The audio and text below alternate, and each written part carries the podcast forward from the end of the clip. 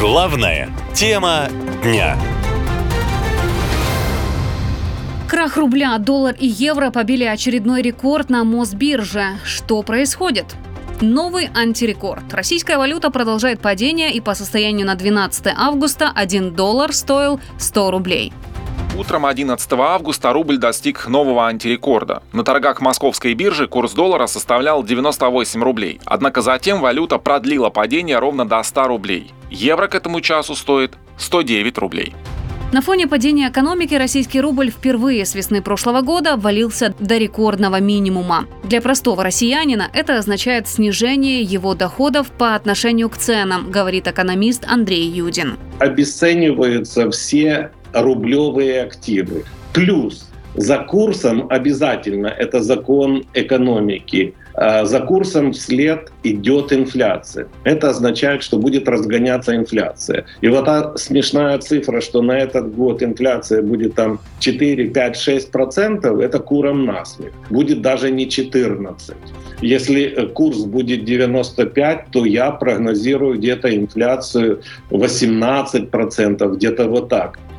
Несмотря на это, Россия удваивает план расходов на оборону в этом году. Они уже составляют треть от всех государственных трат, сообщают российские СМИ. По их данным, в первом полугодии страна потратила на зарплаты военным почти триллион рублей. Это на пятьсот сорок три миллиарда рублей больше, чем за аналогичный период прошлого года. И траты на СВО Кремль увеличивает в ущерб другим отраслям экономики и социальным гарантиям. Финансирование школ, больниц и дорог уже сократилось в этом году в пользу обороны и безопасности. Но по мере роста доли расходов на оборону другие области могут столкнуться с сокращением. Также Россия столкнулась с тотальной нехваткой рабочей силы. За прошлый год из страны уехало до полутора миллиона российских граждан, большинство из которых молодые и образованные, работающие в высокодоходных отраслях. Владимир Путин признает, что дефицит рабочей силы может привести к увеличению расходов на заработную плату и подорвет всю экономику предприятий. При этом аналитики говорят, что хотя показатели российской экономики вряд ли сильно сократятся в этом году, слабость рубля представляет собой риск. По мнению Евразиангрупп, девальвация рубля усилит финансовую нестабильность и, несомненно, усилит и без того растущую инфляцию в ближайшие месяцы. Главная тема дня. Рекордное падение рубля. В правительстве заявили, что экономика России растет как никогда. Что еще говорят власти? С начала года курс доллара в России вырос более чем на тридцать восемь процентов, а евро на сорок два процента. По версии Bloomberg, российская валюта попала в тройку самых слабых валют мира вместе с турецкой лирой и аргентинским песо.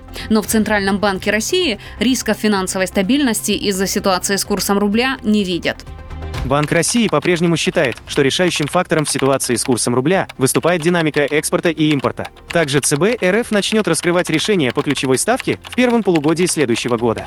Также там сообщили, что для стабилизации рынка Центробанк приостановил покупку валюты. Аналитики связывают резкое падение рубля с большими бюджетными расходами, решением Минфина о покупке валюты, отказом компании от возвращения в Россию валютной выручки и ухудшением показателей внешнеторгового баланса. Кроме того, атака дронов на порт Новороссийска впервые с начала спецоперации поставила под угрозу российский нефтяной экспорт, говорят аналитики. При том, что нефтегазовые доходы бюджета за первую половину года и так сократились вдвое, говорит эксперт по энергетике Кен Сильверстайн. Путин попал в ловушку времени, пытаясь воссоздать Советский Союз и заново пережить его дни славы. В результате тридцатилетний роман России с Западом прекратился. Отношения, которые дали ей доступ к новым энергетическим рынкам и передовым технологиям. Война России привела к обратным результатам, вернув ее экономику к гораздо более мрачным дням.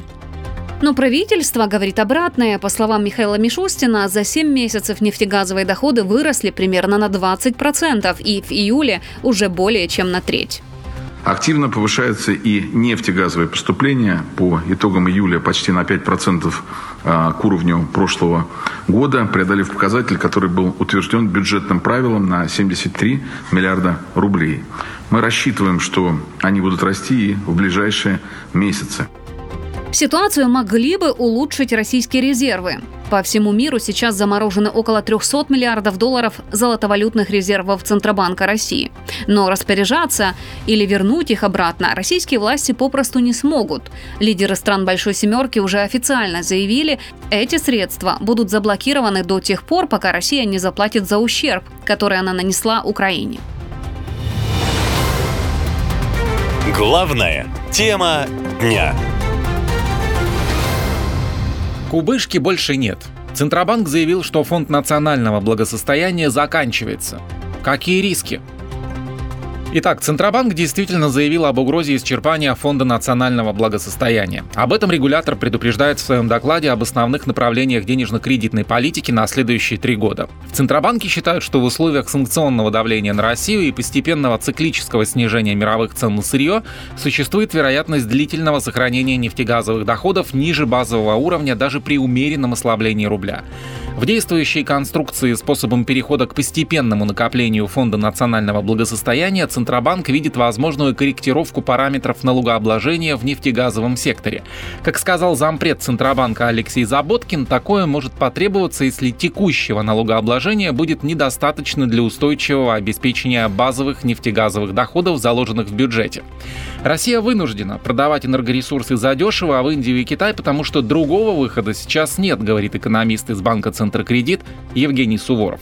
Не забываем о дисконтах по цене на энергоносители, на прочую там сырьевую, ну или добывающую продукцию, которая идет сейчас преимущественно на восток. Мы знаем, да, что страны Юго-Восточной Азии, там, включая там крупнейшие экономики Индию, Китай, они покупают наши энергоресурсы с значительной скидкой. Но от этого мы сейчас никуда не денемся, у нас выхода другого нет. При этом правительство заявляет, что экономика растет. Как сказал премьер-министр Михаил Мишустин, российская экономика адаптировалась к вызовам и показывает устойчивый рост. По его словам, это происходит благодаря решениям, которые были приняты по поручениям президента. На совещании по экономическим вопросам премьер заявил, что увеличились не сырьевые доходы, при этом и поступления от нефти и газа тоже пошли вверх.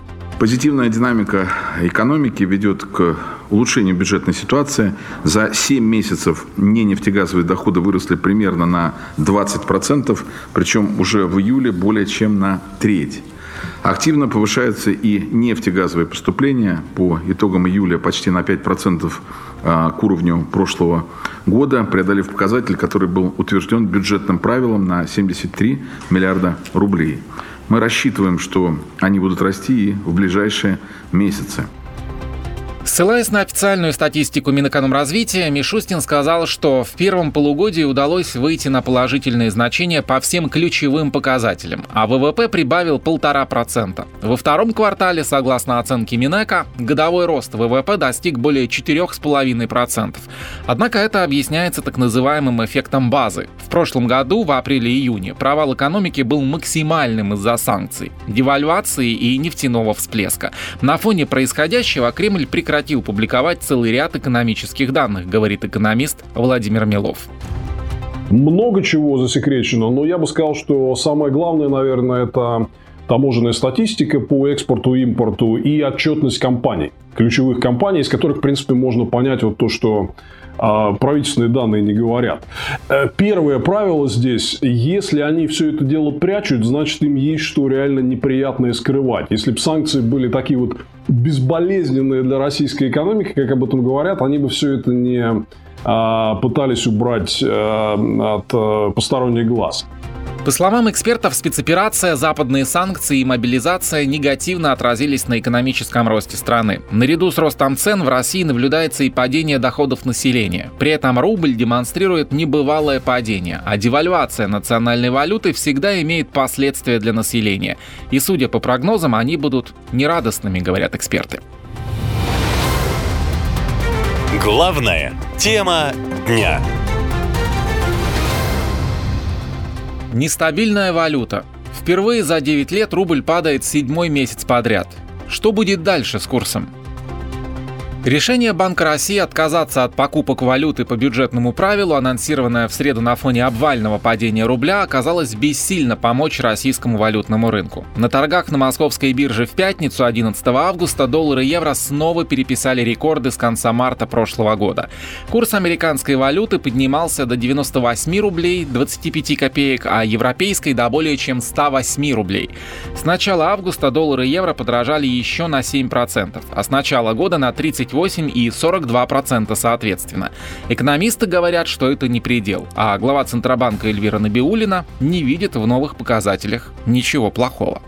Я не сказала пару слов еще о плавающем курсе, валютном курсе, потому что это действительно такой вот важный элемент этого режима денежно-кредитной политики.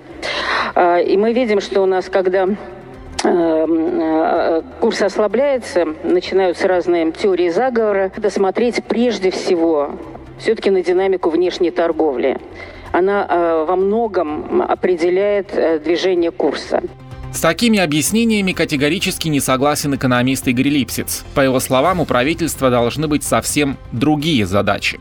Я понимаю, как ей тяжело, поэтому она очень аккуратно выбирает слова и все время говорит о том, что вот главная задача Центробанка является защита от режима плавающего курса и финансовой стабильности. На самом деле все это неправда, по большому счету, потому что если вы откроете Конституцию России, есть такой документ, вот, и даже закон о Центробанке, то там первым, первой задачей Центробанка является обеспечение стабильности рубля. Просто там прям так это написано. Поэтому, да, заговора нету, но и нет активной борьбы Центробанка за стабильность курса. В Кремле считают, что в повышении курса валют всегда есть место спекуляциям. Их нельзя исключать и сейчас, заявил пресс-секретарь президента Дмитрий Песков. Он заявил, что ситуация под контролем, а министр финансов Антон Силуанов новые рекорды объясняет притоками и оттоками валюты в России. Ну, это у нас курс плавающий. Поэтому э, изменение курса связано с э, притоками и оттоками валют в нашу страну. Притоки и оттоки валют связаны с торговым балансом. Сколько продали, сколько приобрели и так далее. Поэтому э, э, э, значит, это, эти изменения связаны э, с, либо с увеличением импорта, либо с чуть сокращением экспортной выручки. К доллару впервые за девять лет рубль падает седьмой месяц подряд, несмотря на то, что нефть стоит рекордно дорого с начала года, а нефтяные доходы российской экономики в июле установили максимум за десять месяцев. Экономисты считают, что обвал рубля сейчас выгоден правительству и Центробанку, поскольку за счет разницы курсов можно перекрыть дыру в бюджете. Девальвация рубля — это привычный и проверенный способ спасти бюджет, говорит экономист Дмитрий Потапенко. Я говорил о том, что первая и вторая декада э, июня – это декады, когда а, как раз Минфин и Центральный банк будут принимать решения, собственно говоря, о том, как наполнить стакан компенсаторных мер. И там не очень, поскольку для компенсации, в том числе и выпадающих доходов, и дефицита бюджета, и закрытия, ну, понятно, потребностей того, что здесь называется СВО, не очень много мер, и одна из них является, в том числе, и девальвация рубля. Крах рубля уже запустил раскручивание инфляционной спирали. И остановить ее можно только вернув доллар ниже девяносто, считают экономисты. А для этого Центробанк может быть вынужден дернуть стоп-кран, резко повысив ключевую ставку. Расходы с начала спецоперации выросли значительно, и эта тенденция только усиливается. Поэтому такие рекорды в российской валюте будут не последними, прогнозируют эксперты. По их словам, если экспортеры не увеличат предложение на бирже, мы вполне можем увидеть курс выше ста рублей за доллар. А евро может подняться до ста десяти рублей, поскольку предложение валюты ограничено, а спрос от импортеров сохраняется устойчивым, в том числе из-за подготовки к осеннему сезону. В целом, без изменения геополитической и внутриполитической повестки, ситуация с курсом рубля вряд ли улучшится, полагают экономисты. наша лента точка ком. Коротко и ясно.